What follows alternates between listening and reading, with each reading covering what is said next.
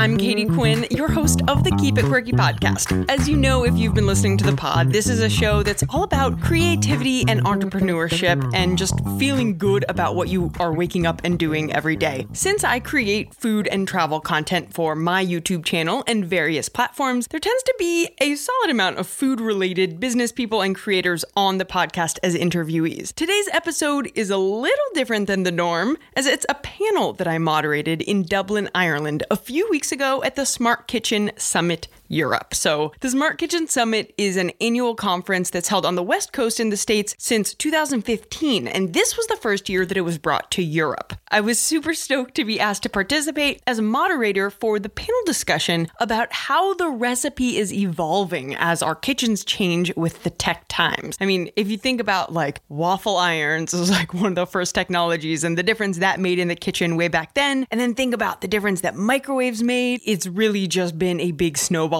since then. Before I dive right in and play the audio from that panel discussion, let me introduce you to Mike Wolf. He's the one running the whole shebang. I caught up with him in Dublin at the event, which was very awesomely held at the Guinness Storehouse. Mike Wolf of The Spoon of Smart Kitchen Summit. Congratulations, this is a killer event. Yeah, what better place to do an event than at the Guinness like storehouse? Yeah, exactly. Yesterday with the welcoming reception in the gravity bar with just Guinness yeah. being passed around. I saw, I saw, you with the pint of Guinness. I couldn't resist. so, for anyone who has no idea about even what a smart kitchen is, what is the Smart Kitchen Summit and why have a conference all about it? So, we created the event in 2015 because I saw a need to bring the industry together to talk, have a conversation about what was happening in the kitchen, where we're seeing changing behavior around how millennials are buying and sourcing and bringing food into the home, uh, new technology technologies, whether that's voice assistants or new heating technologies, um, and and you know connectivity, sure, Wi-Fi and those types of technologies.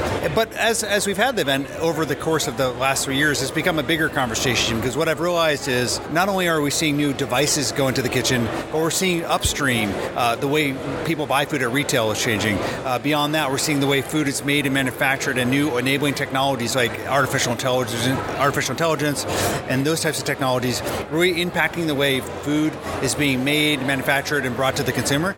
So that's the gist of all the panels and presentations there. There were a ton of really inspiring entrepreneurs from food tech startups from all over Europe, and it was so cool to have a chance to chat with them a bit. And it was a particular pleasure to talk on stage with Lulu Grimes of BBC Good Food, Kishan Vasani of Dish Q, and John Jenkins of Hestan Cue. They all come from different facets of the food industry, which made for a really compelling conversation with different viewpoints. And there was some disagreements. It was all respectful and basically just made for a really educational and entertaining panel. They represented everything from the editorial recipe content creation side of things to a personal flavor technology that utilizes artificial intelligence and a technology in your kitchen with you that aims to make your cooking journey an easier, more enjoyable one. So now let me present present the live recording of the panel I moderated titled Personalized, Shoppable, and Guided Recipes Are Not Dead. Hello, everyone. So, uh, my name is Katie Quinn, and we are going to be re envisioning what the recipe is. They are certainly not dead, but they are going through fundamental changes as technology is being brought more and more into the kitchen and in new and different ways.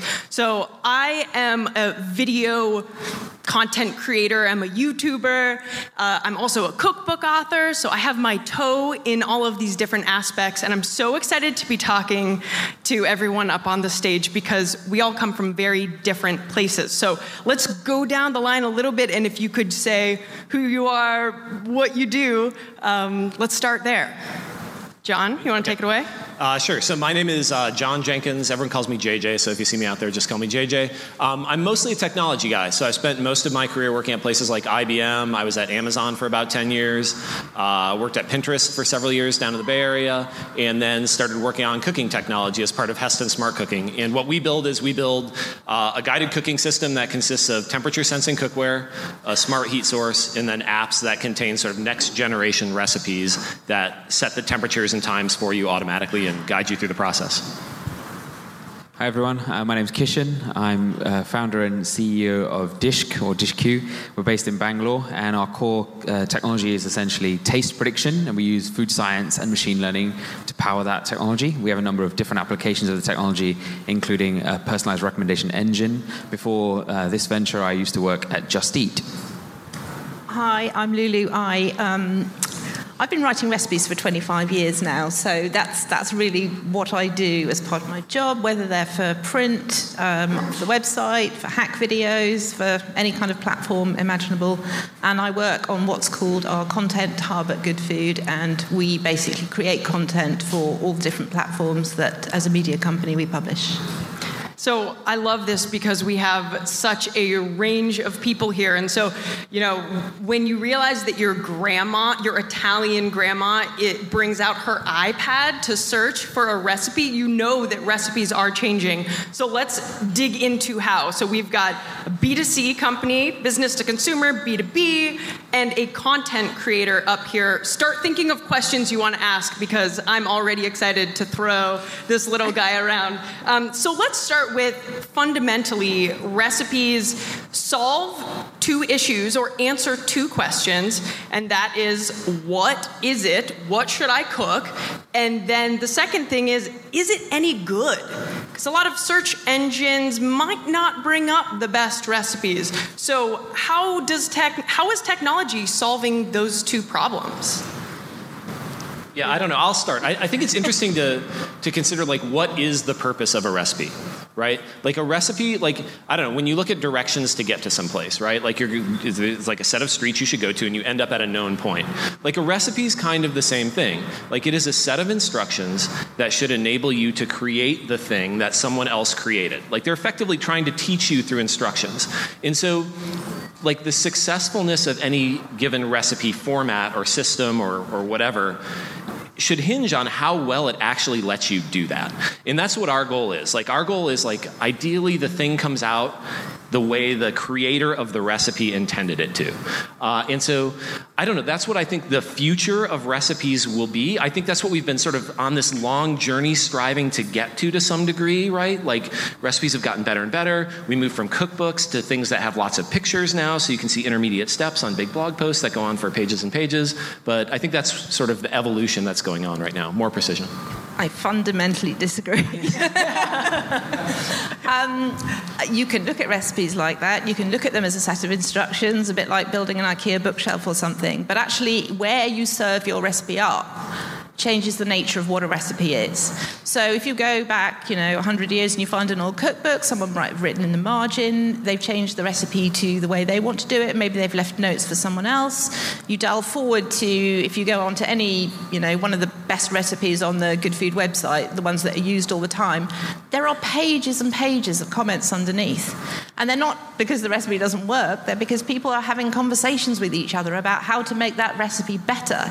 Or maybe they don't like the red peppers They'd rather put, you know, butternut squash in something.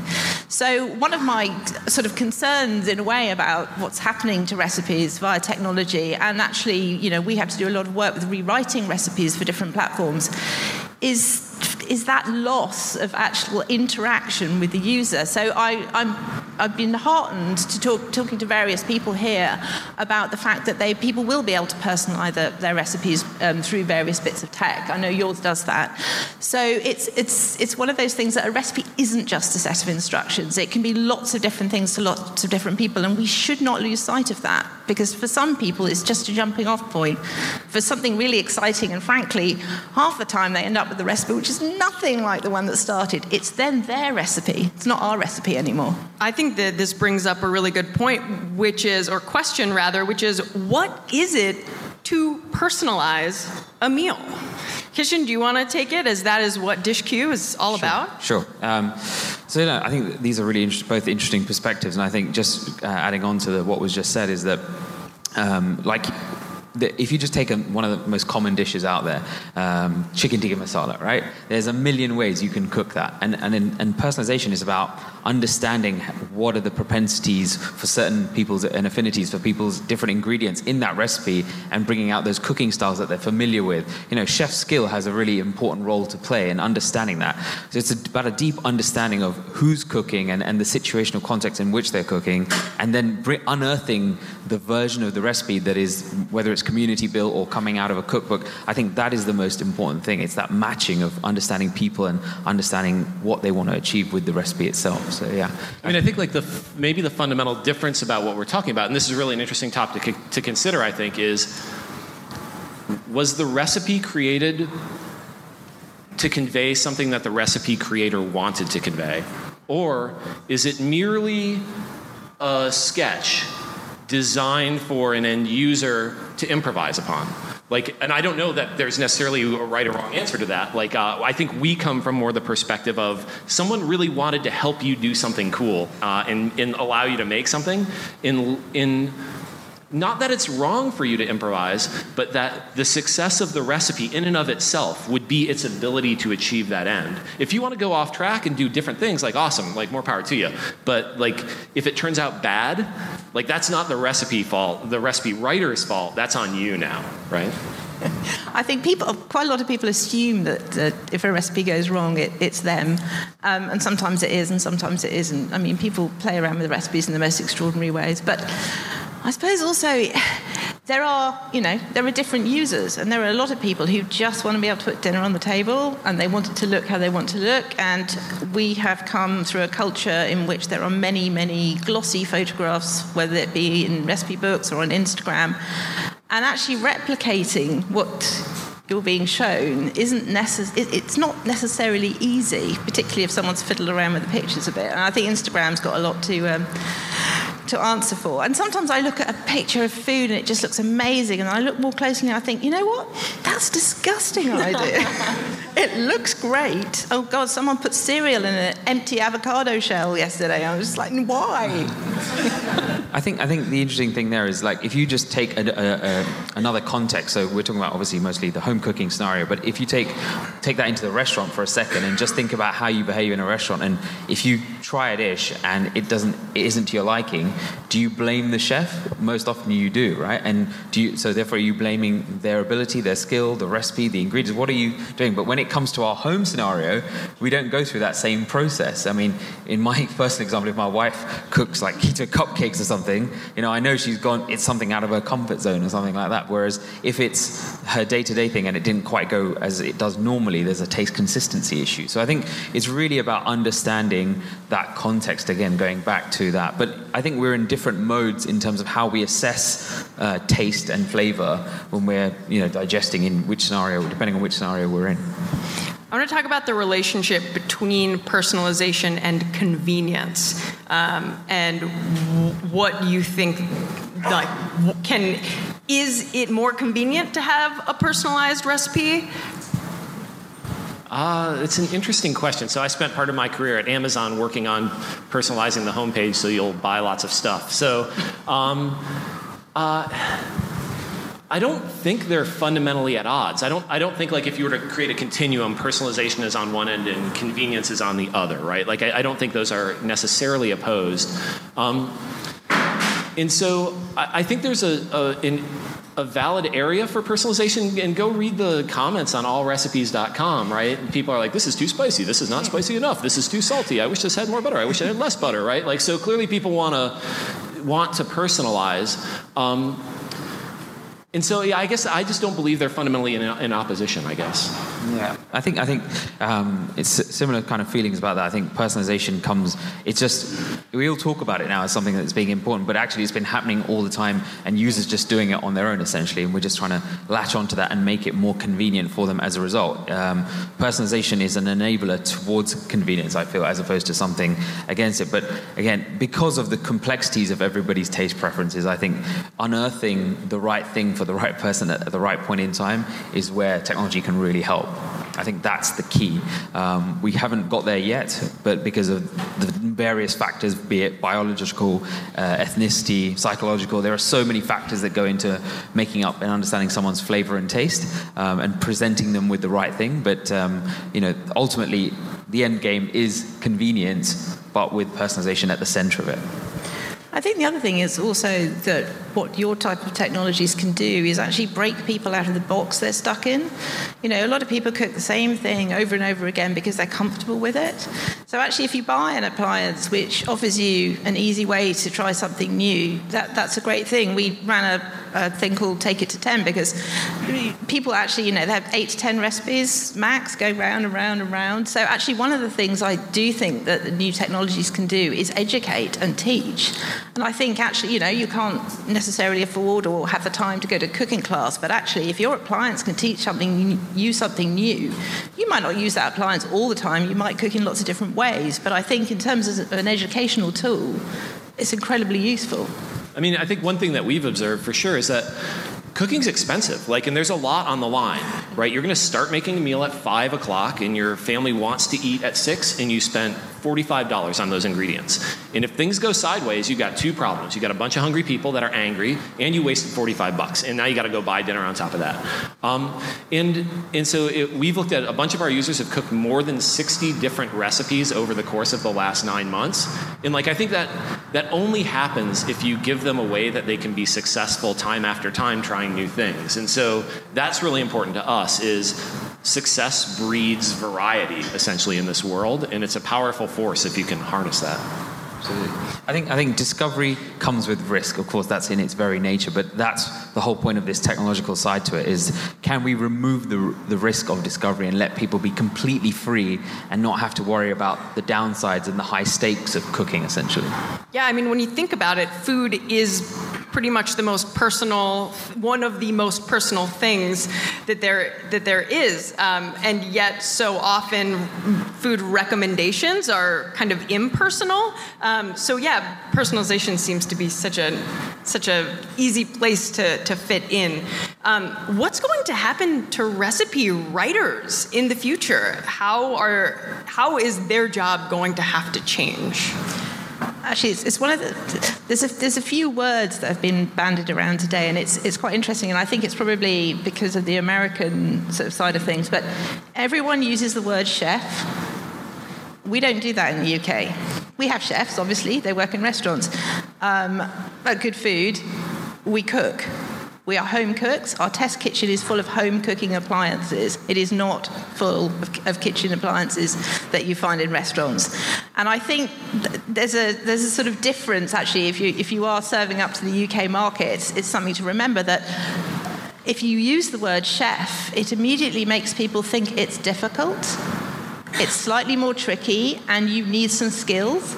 So it's one of the things that I would actually advise everyone to do is actually look at that wording because if you instead say cook, anyone can cook, a child can cook.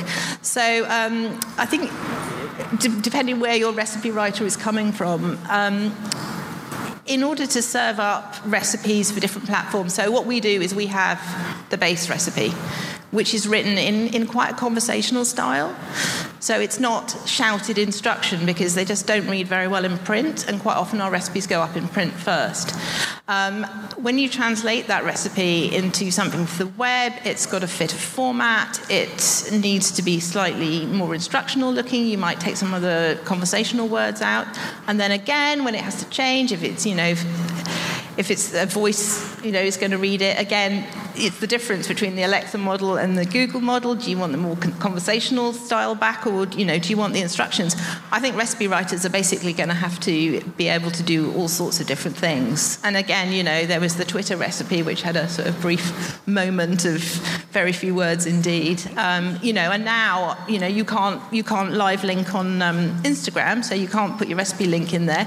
So people have started writing the recipes underneath, and it's the same with video content. You know, fewer people start watching were watching video, and actually, if you add recipe to that, again, the video watches go up.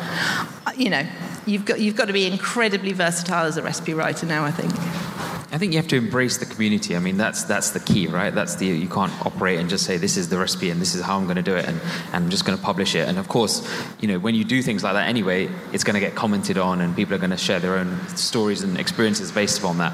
I think once you really embrace the community and try to uh, have that conversation with them and say to them, you know, I'm open to this and I'm open to hearing your thoughts and ideas and how this could be relevant for different people, then I think that's really interesting. But also, you know, most recipe platforms have, or any kind of recipe sites, they generally have a system whereby upvoting, rating, or reviews are given, and, and that leads to problems in itself. I think the way we, in, in across all of our uh, choices in society are driven by ratings and reviews and recommendations, but of course, those are flawed in many ways because uh, ratings and reviews are never con- uh, contextualized. So if someone rates a, a recipe five stars, but it's got, excuse me, an ingredient that I really don't like the taste of, and I didn't notice that or something like that, then that five stars has no meaning to me at all, uh, and I'm going to have a bad experience. So I think when you're embracing the community, I think it's really important that contextualization is, is really part of that journey as well, and that needs a platform shift as well.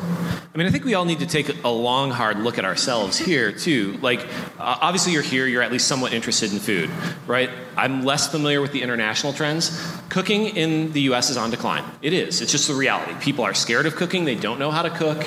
They don't know how to get good results. And so, like, clearly, to some extent, what we have today is failing them, right? Like, or, the, or they would be doing it and enjoying it more.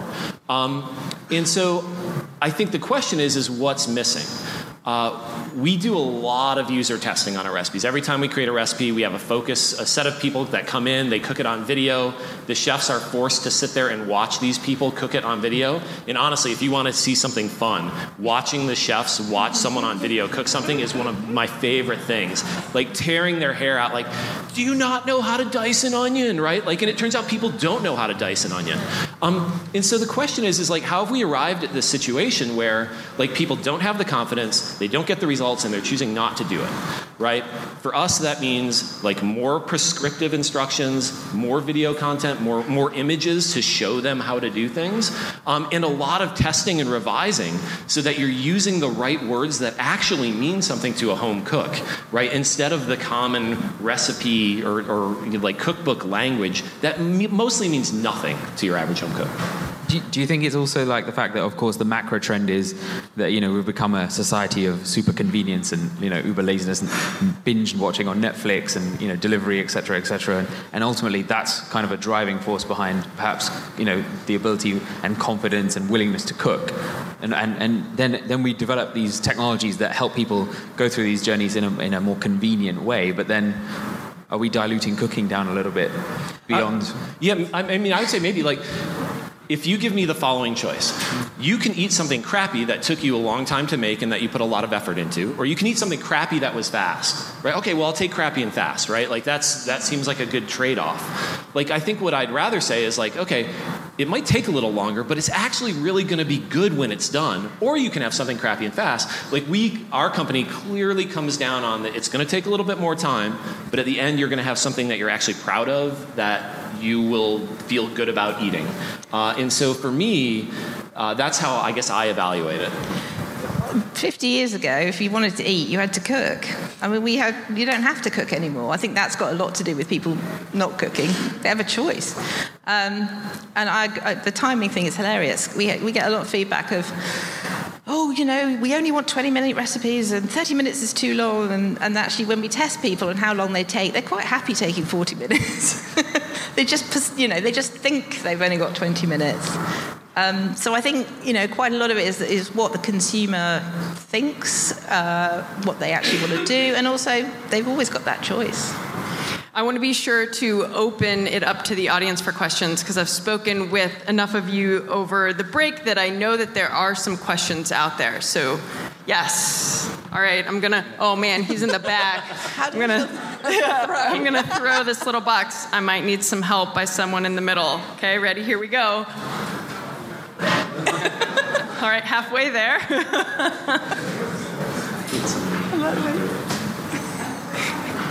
it bounced. Great.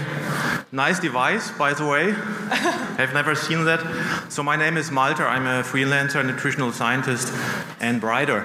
And um, what I want to say is that if you look at Amazon for the top 10 in healthy nutrition books, for example, actually you, you wouldn't find any book about healthy nutrition.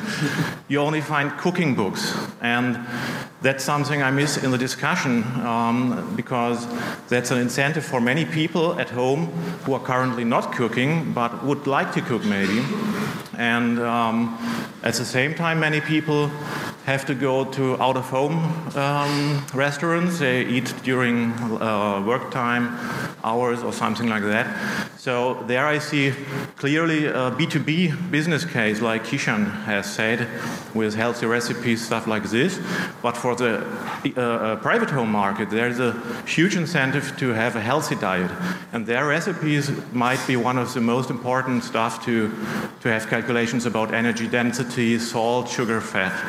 So that's just more a statement, but I think that's missing. It's funny, actually. I was I was going to say something about healthy, but I haven't had a chance. One of the things um, that's really tricky with healthy recipes is actually when you look at portion size in a picture, it's incredibly small, um, and it's one of the things that we always have problems with.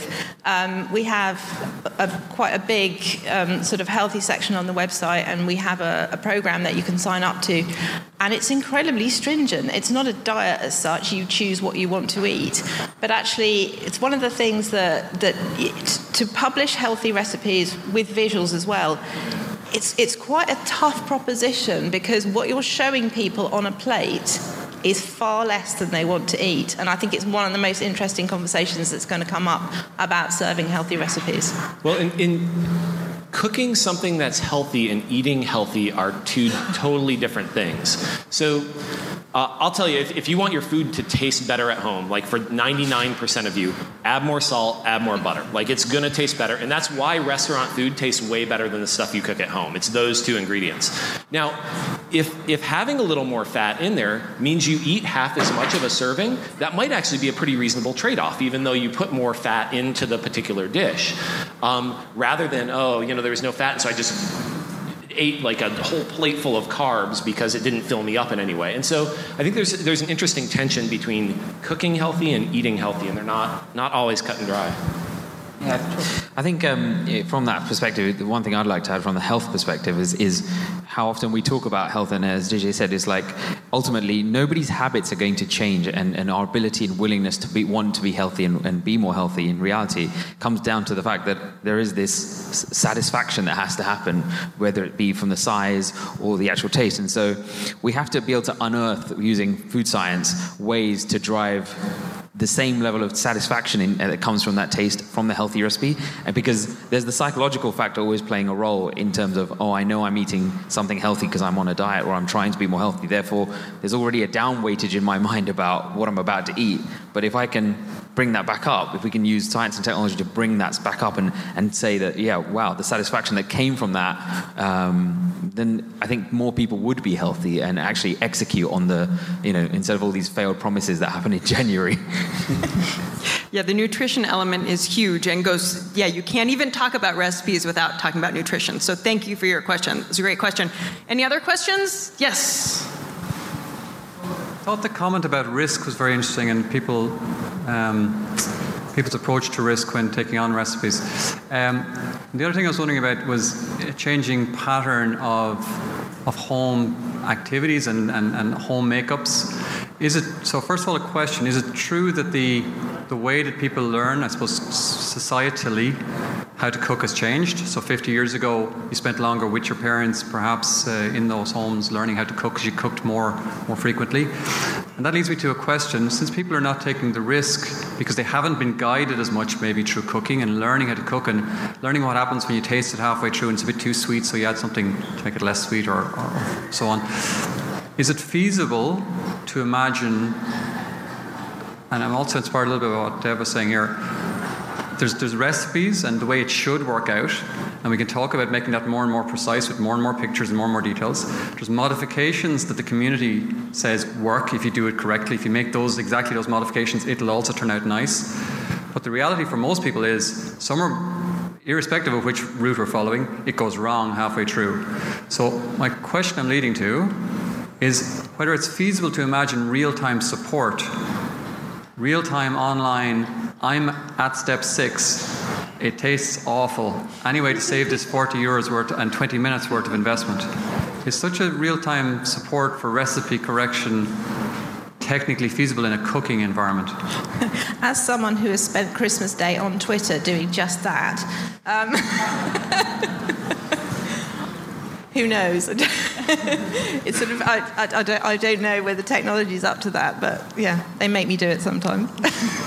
I mean, I, I, it's certainly conceivably possible, right? Like, I mean, if you know what you're supposed to be doing and there's other people that have done it, you could imagine here are everyone else's photos from that step that have been where you are. Does it look the same? Does it look different? Like, why would that be? Um, I mean, we certainly haven't done it yet, but it, it, technically seems feasible. Yeah, absolutely. In fact, why not just take it to the end game and say, well, let the let install a computer vision device and let the them watch you essentially. Let the the system, the machine intelligence, let it understand what you're doing and alert you before you make the mistake, as opposed to when you've already made the mistake and the meal's already ruined essentially. So I think that's where there's an opportunity, certainly from a technology perspective. I'm not sure how many people want to sit there on Twitter on Christmas Day and actually do these kinds of things, but um, only the hardcore foodies. But yeah, I think uh, the opportunity is definitely there. Technology is right there, right now, where you could, subject to privacy, I guess, but like having some sort of device that's monitoring what you're doing and able to assist you in real time. Uh, I mean, I think like it's really interesting to consider error in two ways. There's what I would call recoverable error in a recipe, and there's unrecoverable error. Okay, uh, if you add too much salt to something, you're generally kind of in trouble, right? Like, I mean, you can start diluting it down, but now you're diluting the flavors instead of just the salt. It's a disaster. Um, and this has actually been a really interesting tension at our company between the chefs that build the recipes and the software engineers. So, salt is this crazy thing. Uh, if you're a pro chef in the U.S., you use something called Diamond Crystal Kosher salt salt. Um, it weighs about 45 grams per quarter cup. So if you measure by volume, quarter cup, 45 grams. If you're a home cook, you probably use Morton salt. Well, Morton salt weighs 75 grams per quarter cup because of the difference in grain size. And so uh, if you you follow, if you would have, if we would have let the chefs do what they wanted to do and use their diamond crystal measurements, everyone's food would have been oversalted, right? And so instead, undersalting is a recoverable error, right? You can always add more salt.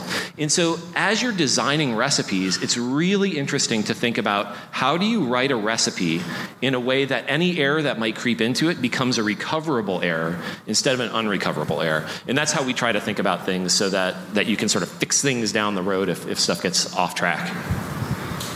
Yeah, salt to taste is in a lot of recipes, and, and I think that that's why. Also, um, technology can help humans with recipes, but when it comes right down to it, we as the human have to taste as we cook to know, to even know if we want to dial the call in help for this, this doesn't taste great right now. Um, I think we have time for one more question. If there's another question, it's another hand up before. Yeah, go for it. Behind you. Hello. Um, I was wondering how um, we can test that we can um, encourage people to learn the skills that come with experience. So you can follow a recipe slavishly, but because of all the variables, say how your oven works, the temperature of your ingredients that you start with. So um, and so how how can we teach those skills? Because a recipe can be as precise as you like, but there are there are loads of variables that come into it. So when my teenage daughter cooks cupcakes, she'll put the timer on, and I have a, an oven that you can't smell when something is burning, and she doesn't understand that maybe she needs to check. So, how, how do we get those kind of things that just come with experience? Oh, well, the most important words in a recipe are or until. it should be in every recipe. Um, because, yeah, you're right. So it's 40 minutes or until. What do you look for that tells you that thing is cooked? Yeah, I, I mean, in the same way that, you know, you, if, you, if your oven doesn't give off any degree of indication that you're burning things, and mine certainly doesn't. You know, I, I, also wish I had a saucepan that would shout, "Hey, pay attention!" every now and then because I've walked away from the caramel for the eighth time. I mean, because disagreement is fun. Um, like, I think I would hope if we go, I'll do this after this session. I would hope that if I go search the phrase for or until in our recipes, it's not there ideally. Like, it shouldn't be there. Uh, and so uh, I think like the way you teach people uh, this sort of goes to the question before is like i think people are learning to cook differently now. I think there's like a lost generation actually and it's kind of my generation. My mom went to work my, both my parents worked right? We didn't you know cook at home a whole lot. Um, and, and so i think a generation of people didn't know how to cook and now what do you do right? They have kids they don't know how to cook like you it's the game is lost right? The thing that we've seen that's crazy is that the number of young kids that are cooking using apps is huge. And i guess it shouldn't have been surprising right? Like kids love tablets. Kids love making things. And so if you give a tablet that can help them make a thing they like start doing it. And so i think there's actually a possibility of like rekindling some amount of desire and education and zeal for cooking using apps in the younger generation. I think this all goes to show that yes, the recipe has changed and it is continuing to change. The evolution continues. Thank you so much to our panelists, JJ and Kishan and Lulu. All right, all my food loving listeners out there who have listened to that whole panel discussion, I hope that you enjoyed it. I had a really great time doing it. And thank you to the Smart Kitchen Summit for inviting me to be a part of that awesome event. As always, thanks to my brother Brian Quinn for the awesome theme song you hear here. I'll see you guys next week. And until then, don't forget to keep it quirky.